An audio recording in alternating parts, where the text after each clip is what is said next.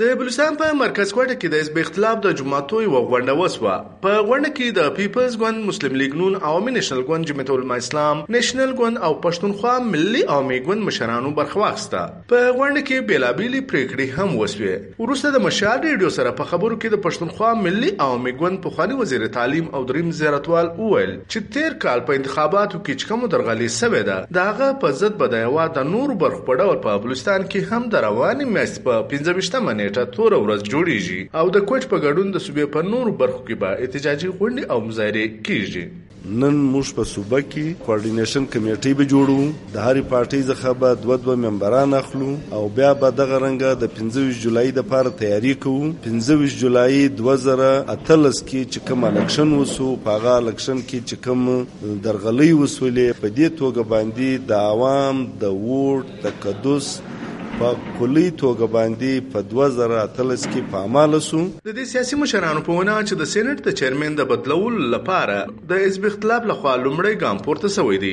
په دې ترڅ کې د جمعیت علما اسلام د قومي اسمبلی غړي او د بلوچستان صوبایي صدر مولانا عبدالواسع وینا وه چې تیر کال په هیواد کې سوي د عام انتخاباتو نتیجه ټولو سیاسي جماعتو رد کړې وه او جمعیت علما اسلام د اولې ورځې څخه د احتجاجي تحریک د پیل کولو په حق کې و. اختلاف صرف د سیاسي جماعتو په دغه باندې و چې د جمعیت علما اسلام رایه داوله چې موږ له سره حلف نه وه، او د نورو سیاسي جماعتو وینا دا وه چې موږ به حلف واخو. له حلفه څخه بعد د حکومت تمام کارکردګي چې یو په داندلي باندې راغلی دی، مسلط شوی حکومت دی، دا کارکردګي به عوام ته هم ښکاره شي او مقاصد به هم ښکاره شي. له هغه بعد به بیا دغه حکومت د ختمېدو دپاره له موږ سره خلک مرسته هم کوي او موږ د خلکو ته دلیل هم لرو.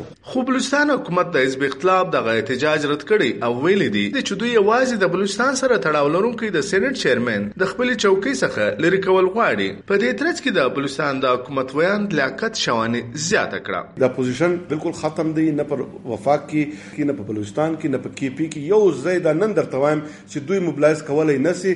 پاتاسوس د صادق سنجرانی صاحب چې کوم خلاف دوی د تحریک عدم اعتماد قرارداد جمع کړی دی، د انتهایی افسوس خبره ده چې صادق سنجرانی صاحب په ګرد سېنات یو سېنیټر نه دی ورڅخه خوابه ده. شاغلی شوانی دا هم ول چې حزب اختلاف ته پکار دی چې د چیرمن سېنات په ضد خپل قرارداد بیرته واخلي، کنه حکومت به د دوی احتجاجي تحریک د سخت ناکامۍ سره مخ کړي.